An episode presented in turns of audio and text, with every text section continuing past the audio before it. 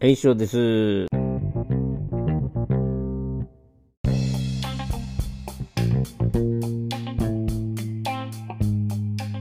うんと、毎週ね、あのー毎週ねというか、あれですね、前に、あの、ずっとね、私は営業としてね、キャリアを積んできてるんだけど、本当に営業に向いてないなって思ってますってよく話したと思うんですよね。うん。で、まあ、そう思ってるね、自分のことをね、そういうふうに思う人もいるんじゃないかなと思うんですよね。営業できたけど自分は営業に向いてたのかとかね。うん。あとはまあ営業やったことないけど自分は営業に向いてないって思ってる人ね。うん。営業のどういうところが嫌いかとかね。うん。あると思うんですね。私は、マーキーを志望したのに営業になっちゃったとかね。うん。いろいろとあると思うんですけど。私はね、営業の中でね、えっと、好きなとこと、いや、嫌いなところもあって、それから向いてるなと思うところと向いてないなと思うところ、両方持ってますね。それが皆さんと共感できるものなのかどうかちょっとわからないんだけれども、話してみようかなと思ってます。まずね、営業のいいところっていうのは、まあ、まあ、売れたところ、売れた時ってね、みんな多分嬉しいと思いますね。多分どんな人もそうだと思いますね。えーその売れた時があのすぐに売れた時とねすぐに売れた時とそれからまあなんだろうなこのこれきっともう何？えっ、と買ってもらえることないのかもしれない。ずっとご用聞きしてるだけかなって思うも思ってたものがね急に売れちゃった時とかね。うん。で本来営業に向いてる人っていうのはうーん多分ねまさにな営業向きって言ったらいいんだな。うん。まあ営業、えーしか向いてないなっていう人とかね。あまあ営業しか向いてないって変だな。うーんえっとザ営業マンみたいな感じ。まあ営業っていう教科書があった時にそ、ね、書かれてある定義に書かれてある人、うん、ですよね。例えば、えっと、毎週金曜日に、翌週にね、あの、翌週の予定、あの、翌々週の予定をね、プランを全部書き上げられてる人とかね、うん、えっと、その、自分のカレンダーにね、毎日の訪問先がびっしり埋まってる人ね、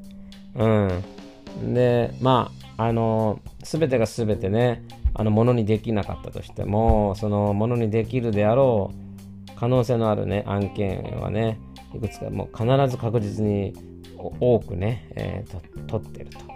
らどんなものがね、あのえっと、売れなかったっていうって時があってもね、えーまあ、あの、なんていうのかな、売れる、売れるっていうかなんか、ど、どれかが売れるっていうか、とにかくどんなに調子が悪い時でも、必ずその、えー目標に達成できるっていうね、えーそういった準備がすごくできる人ね。えーそれからあとは、えー、是が非でもこう、えっと、ものにできるって人ね。どんな相手がどんな反応、リアクションをしようが、えーものにできるっていう人ね。そういったものですね。あのそういった能力のある人っていうのは、営業に向いてるんじゃないかなと思いますよね。営業に向いてないなって自分が思うところなんですけど、あーある時にね、相手の気持ちになりすぎてしまうところね。自分がこんなこと言われたら、自分だったら、おそらくこの会社嫌いになっちゃうなとかね。うん。で今これ、この人こんなこと言われたら、きっと困るだろうなとかね。そういうことを考えてしまうんですよね。で、それがゆえに自分のその案件をクローズできないというかね。あの、うん、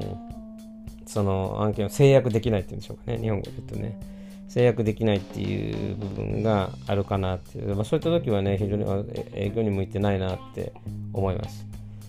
それからまあ、その、さっき言った通りね、あの、計画、すごくプランニングが上手だわけでもでもないし、プレゼンが上手なわけでもないところが、まあ、営業向いてないのかなと思うところがありますね。えー営業に向いてるかもと思うところはですね、とにかくあの、うーん、ザ営業マンが苦手とする人たちいますよね。その性格がきつかったりとかね、性格が、えっと、すごく、うん特徴的で、一緒に仕事するのは正直難しい。人当たりが良くない人だったりとか、えっと、すごい、うん、怒りっぽい人ね、えー、何でも怒鳴り散らす人とかね、えー、常に怒ってる人、お客さんとかね、がいたとして、あのー、多分、いろんな、えー、いわゆる普通の営業マンの、うん、多くがですね、苦手とする営業マンあお、お客さんがいたとしますよね。でそういう人たちの懐にね、入るのはね、実は自分は得意なんですよね。別に得意って言ったら変ですね。結果的に入れるんですよ。そのそう自分もそういう人たちとの相手をするのは非常に大変エネルギーを使うし、えー、と思うんですけど結局ね私は一つのことを淡々としかできないわけですよ。だからまあその何かが自分が引き継いだ時っていうのは大体トラブルがあったりして前の人がねこのこのお客さんを引き継ぎたいと思ってる時とか例えばありますよね。そういった人を引き継ぐ時ね。あのクレームから入るわけですよね。まずはお客さんがねこううちの会社のあの愚痴をねたくさん言ってしまうっていうかねそんな状況から入っていくわけなんですけどそこから一つ一つ今改善できること今そのイメージを払拭できることをまあ牛歩戦術のように解決していくわけですよ。ね。で、そうすると、その、不毛だなと思われたね、その、そのコミュニケーションで、いつの間にか実は信頼をしてくれてたんだなって、後で気づく。その、その瞬間がやっぱり営業やっててよかったかなと思う瞬間。でもね、実際のところ、会社はそんなに待ってくれませんよねってところなんですよ。会社はある一定の期日までに一定の売り上げを出さなきゃいけないっていうのが多くの会社がではそうそうであってでやっぱり扱いやすい人間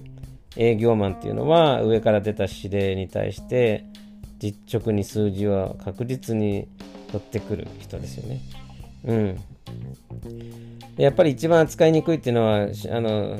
数字を取るポテンシャルはあるかもしれないけどムラがある人ですよね。それから必ずしも言ったことをはいというふうにね、えー、素直に聞いてやってくれる人はではない営業マンね。これは多分会社にとっては非常に扱いにくい人間なのかなと思いますよね。うん。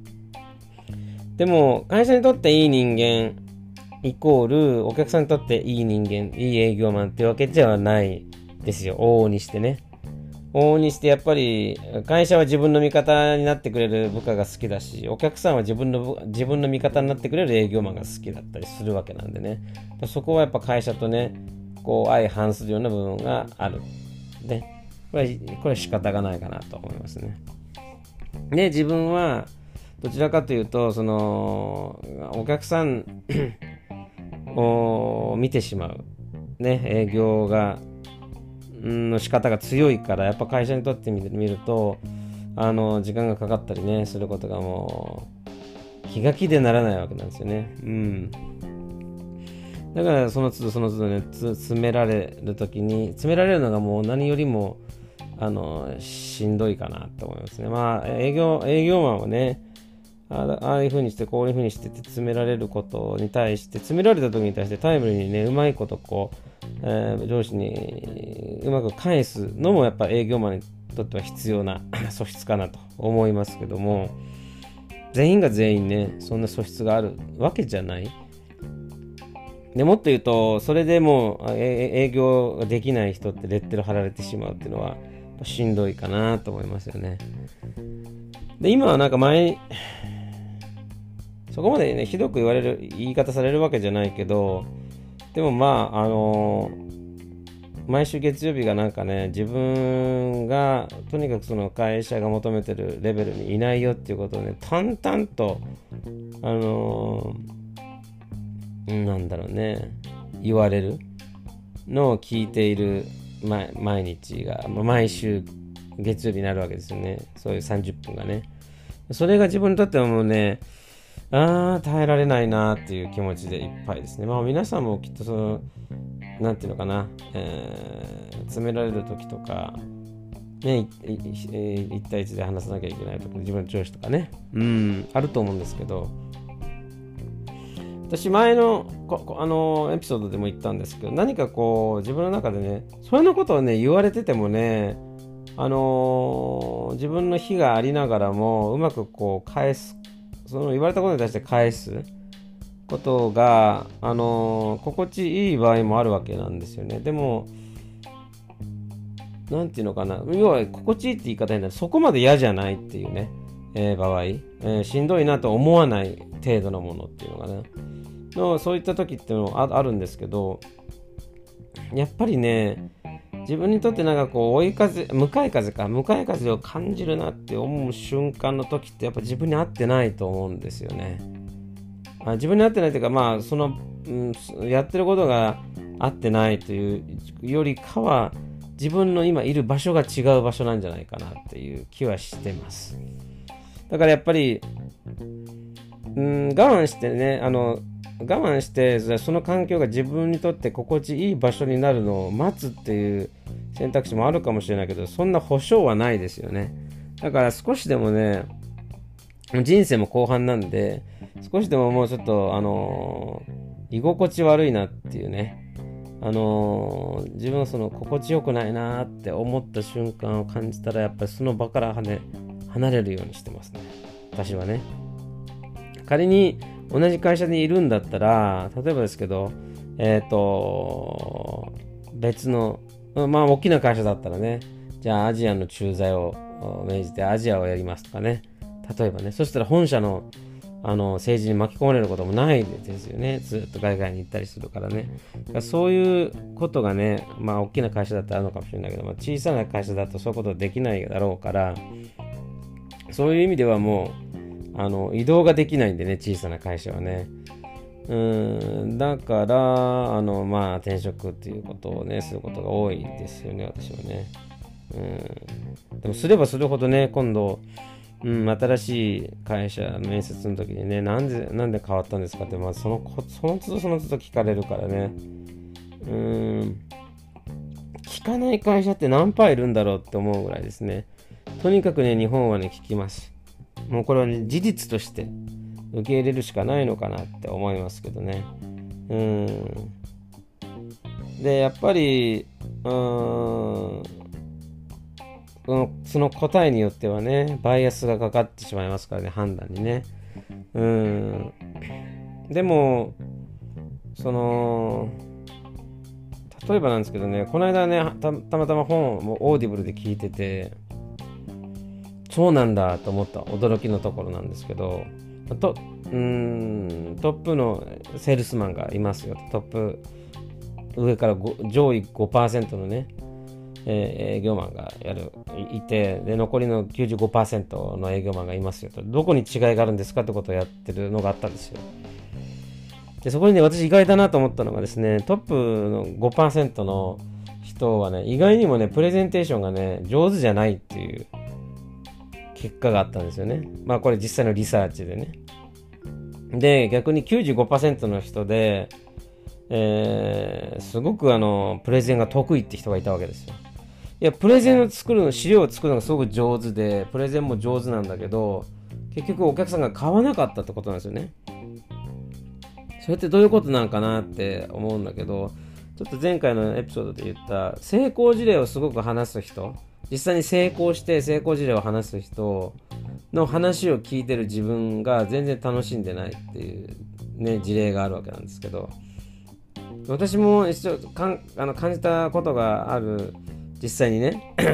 のことがあるんですけど私がマーケの時に営業って自分が売り込む側になってるんですけどマーケって売り込まれるんですよね。逆にねこういう広告どうですかっていうのをあのーなんていうのかな、言ってもらう、こう売り込まれる側なんですけど、その時にね、気がついたんですけど、不器用な営業マンほどどうしてもなんか愛着湧くんですよ。不思議と。ああ、この人、え営業下手だけどな、なんか放っておけないなって気持ち。別に、あのそでも、でも商品自体はすごくいいわけですよね。うん、商品自体はすごく良くて、あのー、その人じゃなくてもおそらく買っただろうっていう、ね、商品やサービスを持ってるところだったんでよかったんですけどなぜかねなんかこう放っておけないっていうかねそんな気持ちで僕にすごく上手な営業マンの時にねはね不思議なんだけどねこう騙されてる気がするんですよね。だからその口車に乗せられてる気がしちゃうんですよ。そうじゃなかったとしても。それが営業すごく上手な営業マンとのプレゼンの上手な営業マンがものにできない案件をものにで制約できないっていうところと人なんか喋り方も朴突でちょっと不器用なんだけどって人の方が実際に物を売ったことが多いっていう場合うんあのすごい効率でよくねあの物事を進める営業マンがいたとします。それは助かると思いますよね。急いでる時はね。で、一方で、あの効率よくはないんだけど、でもこっちが言ったお、お願いしたことを一つ一つ必ずこう、あの言われた通りに持っていく。まあ、早くない、タイムリーにこう早くはなかったかもしれないけど、とにかく、えっと、何かをこうもらって、したら、いや、これのここが気になるからもう一回見てくださいって聞いたときに、きっとできるセールスマンならそこで答えちゃうんですよね。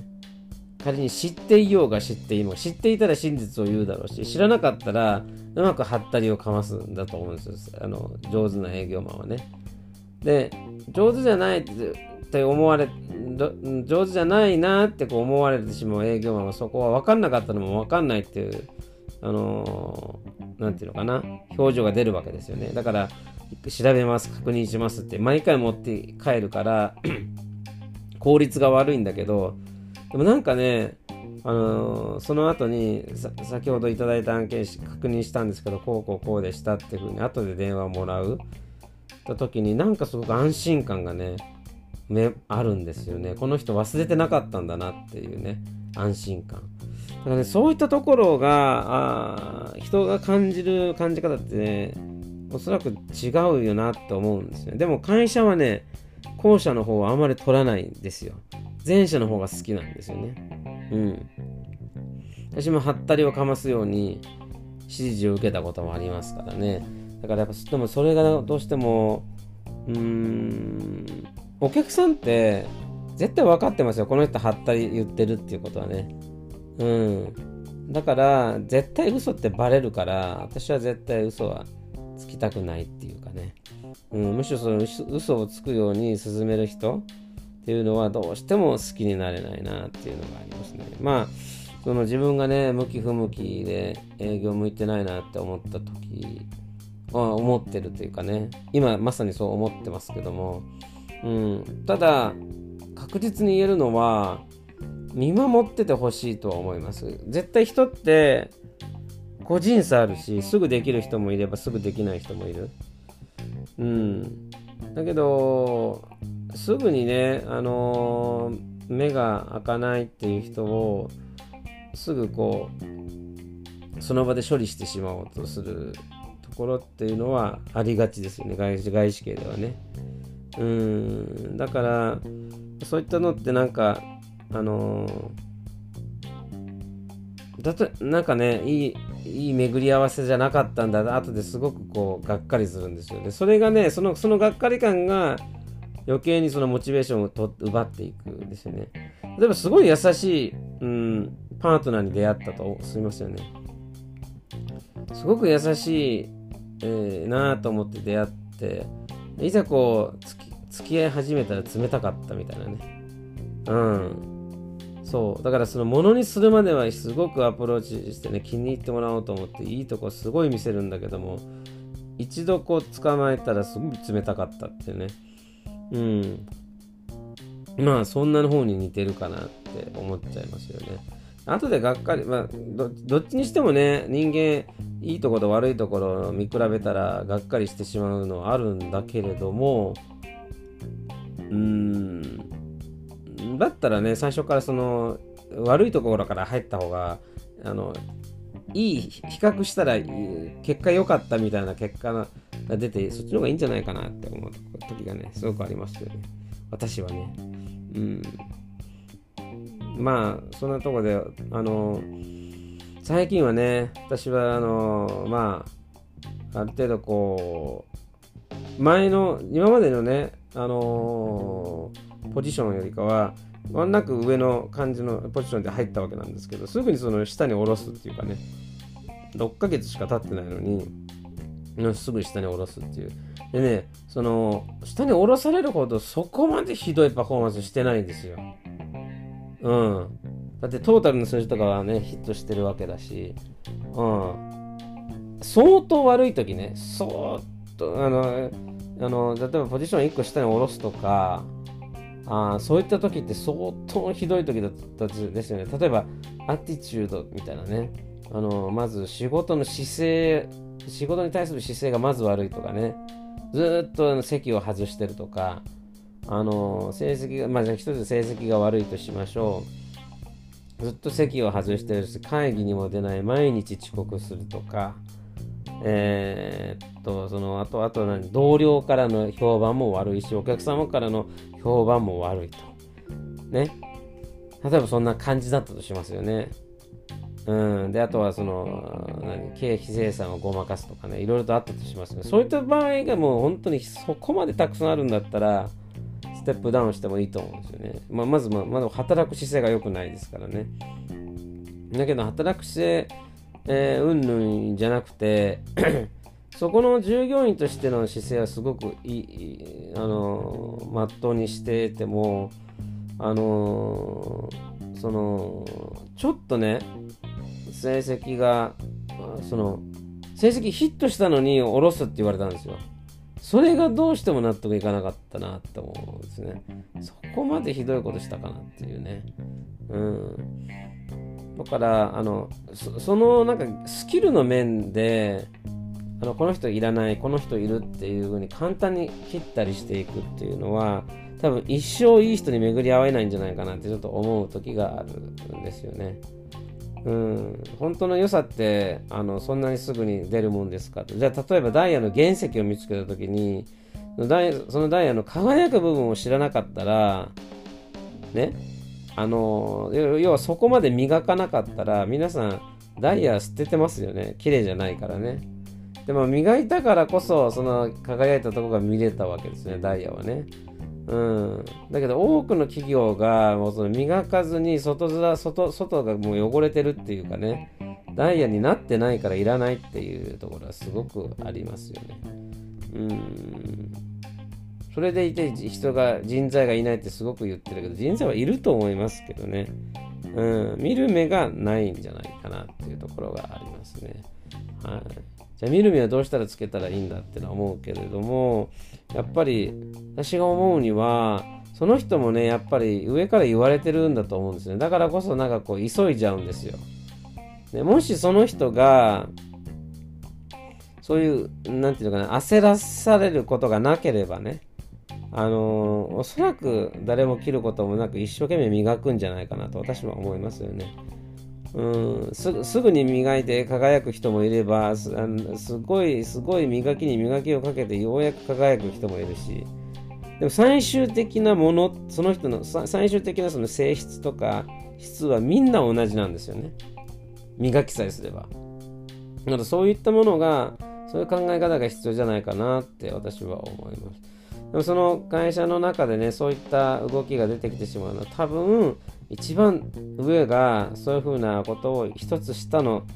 えー、部下に言うことでそれが伝播していってるっていうのは絶対にあると思います。うん、